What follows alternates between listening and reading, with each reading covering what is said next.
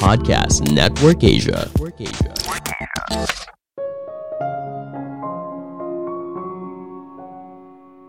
Hidup tidak melulu soal kerja, kerja, dan kerja. Keberhasilan dalam aspek pekerjaan atau bisnis tidak berarti kamu punya hidup yang bahagia. Halo semuanya, nama saya Michael. Selamat datang di podcast saya, Sikutu Buku. Kali ini saya akan bahas buku How Will You Measure Your Life karya Clayton M. Christensen. Sebelum kita mulai, buat kalian yang mau support podcast ini agar terus berkarya, caranya gampang banget. Kalian cukup klik follow. Dukungan kalian membantu banget supaya kita bisa rutin posting dan bersama-sama belajar di podcast ini. Buku ini membahas cara menemukan makna dan kebahagiaan dalam hidup. Kenapa ada orang yang karirnya sukses tapi tidak bahagia? Entah terjebak dalam hubungan percintaan yang gagal atau pada skandal kejahatan atau keuangan. Penulis bercerita pengalamannya sendiri bagaimana pengejaran karir sepanjang hidup justru mengarahkan dia pada perangkap yang berujung pada ketidakbahagiaan. Mungkin alasan utamanya kita terlalu menggampangkan urusan di luar pekerjaan kita merasa tidak perlu meluangkan waktu untuk keluarga atau sahabat karena selama ini mereka juga tidak mengeluh ketika kita sering kali tidak ada. Kita merasa semua baik-baik saja. Hingga pada suatu hari muncul masalah besar dalam kehidupan pribadi kita yang biasanya sudah terlambat untuk diperbaiki. Inilah yang mungkin perlu kita sadari. Tidak peduli seberapa keras kamu bekerja atau berapa kali kamu mendapatkan promosi jabatan, keluarga dan teman merupakan sumber kebahagiaan yang sejati. Saya merangkumnya menjadi tiga hal penting dari buku ini. Pertama, bahagia di tempat kerja. Apa yang membuat kita bahagia saat bekerja? Mungkin kenaikan gaji, promosi jabatan, atau kekaguman dari rekan kerja. Asumsi ini tentu saja umum terjadi. Kenyataannya, aspek dalam pekerjaan seperti uang atau jabatan bukanlah hal yang membuat kamu bahagia. Nggak percaya? Coba kamu datang ke reuni sekolah bisnis dan kamu lihat sendiri, sering kali banyak orang mencapai kesuksesan profesional tapi secara pribadi tidak bahagia. Gagal membangun keluarga, mengalami tantangan berat dalam kehidupan kerja sehari-hari, dan bahkan terjerat dalam perilaku kriminal. Hal ini terjadi karena perusahaan sering kali mengadopsi insentif teori. Sederhananya, semakin besar bayaran kamu, maka semakin baik kinerja kamu. Teori ini kadang tidak sesuai dengan kenyataan ada studi lain yang menemukan karyawan yang bekerja paling keras justru mereka yang bekerja pada organisasi nirlaba. Mungkin kebahagiaan kerja berasal dari apa yang kamu kerjakan sekarang cocok dengan kebutuhan dan juga minat. Psikolog Frederick Herzberg mengusulkan kebutuhan dan minat kita dapat dibagi menjadi dua kategori yang berbeda, faktor kebersihan dan faktor motivasi. Ini yang menjadi dasar hygiene motivation theory Faktor kebersihan mencakup kondisi umum di tempat kerja, kebijakan perusahaan, dan sebagainya.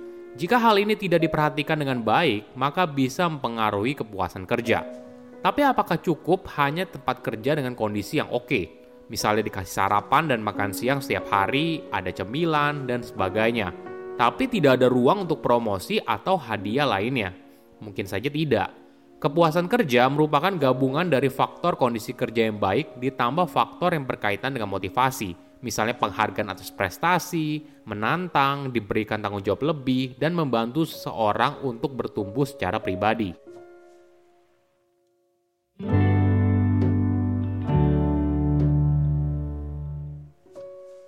Kedua, aspek kebahagiaan di luar pekerjaan. Di era sekarang, kita sering kali mengagung-agungkan budaya kerja di mana seorang kerja lembur hingga larut malam. Bekerja keras tanpa kenal waktu, mendapatkan promosi jabatan, dan gaji yang besar. Kita menganggap orang yang menjalani hidup seperti itu merupakan orang yang sukses. Namun pertanyaannya, apakah itu merupakan hidup yang bahagia? Sukses berkarir belum tentu sama dengan hidup yang bahagia Penulis berargumen hubungan kita dengan keluarga dan sahabat adalah sumber kebahagiaan yang penting dalam hidup. Ini yang kadang sering kita lewatkan. Kita menganggap hubungan kita dengan keluarga dan sahabat baik-baik saja. Gak perlulah kita menghabiskan waktu lebih banyak dengan mereka. Toh juga mereka gak pernah ngeluh.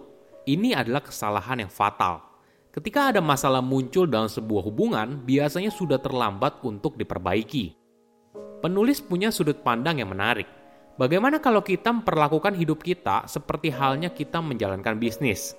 Misalnya dalam dunia bisnis, kita sering bicara soal sumber daya, seperti aset perusahaan, karyawan, keuangan, dan sebagainya. Namun prinsip yang sama dapat kita terapkan juga dalam kehidupan sehari-hari. Kita bisa mendefinisikan sumber daya sebagai hal yang penting buat kita, misalnya hubungan keluarga, pertemanan, dan kesehatan. Cobalah perlakukan aspek tersebut seperti halnya kita menjalankan bisnis – mulai dari menentukan di mana kamu akan menginvestasikan waktu, energi, kekayaan, dan sebagainya.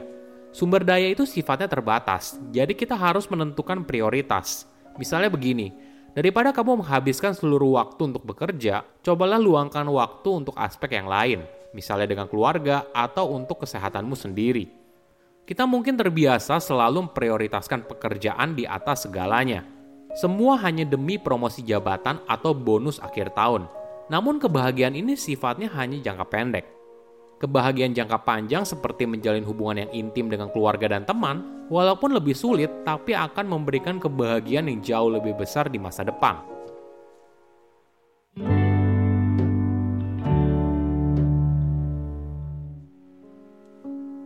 Ketiga, hidup dengan integritas. Apakah kamu sering dengar soal integritas? Kata ini walaupun sering dikatakan, tapi tidak semua orang benar-benar menjalankannya. Integritas bukan soal pilihan kita menolak sebuah pilihan besar yang berkaitan dengan konflik moral, tapi integritas adalah soal keputusan yang kita ambil setiap harinya. Itulah sebabnya kamu harus selalu mawas diri dan jangan terjebak dalam pemikiran jangka pendek. Kamu mungkin pernah dengar istilah, "Gak apa-apa deh, toh cuma sekali ini aja." Jangan terjebak dalam kalimat ini. Lebih mudah untuk menjaga prinsip kamu 100% setiap saat daripada menjaganya hanya 98%. Harga sebuah kesalahan sekali mungkin kelihatannya kecil, tapi nggak ada yang tahu, justru satu kesalahan ini merupakan penyebab hancurnya karir atau bisnis yang kamu miliki sekarang. Ada contoh yang menarik. Nick Leeson merupakan trader saham yang berkontribusi pada kejatuhan bank dagang tertua di Inggris bernama Baring Banks pada tahun 1995. Saat itu, Nick mengalami kerugian besar pada perdagangan yang dia kelola. Dia pun berusaha menutupi kesalahannya sekali ini saja dengan menyembunyikan kerugian di akun trading yang tidak dimonitor.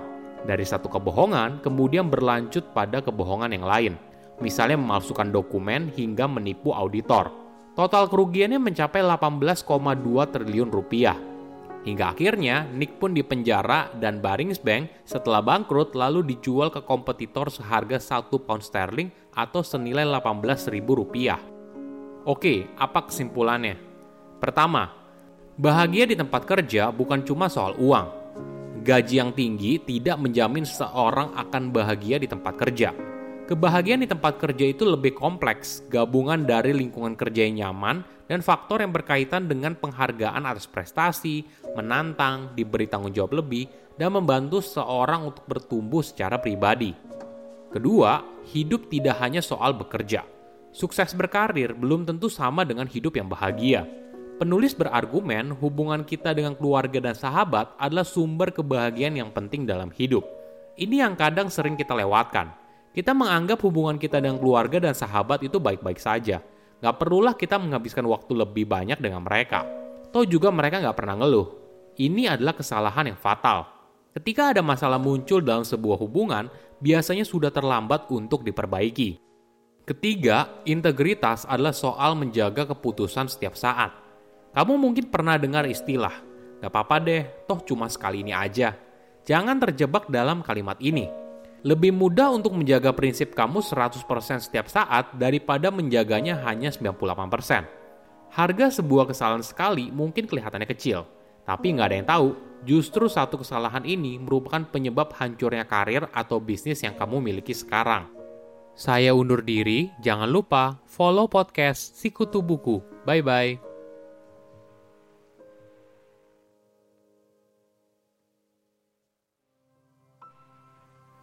Pandangan dan opini yang disampaikan oleh kreator podcast, host, dan tamu tidak mencerminkan kebijakan resmi dan bagian dari podcast Network Asia.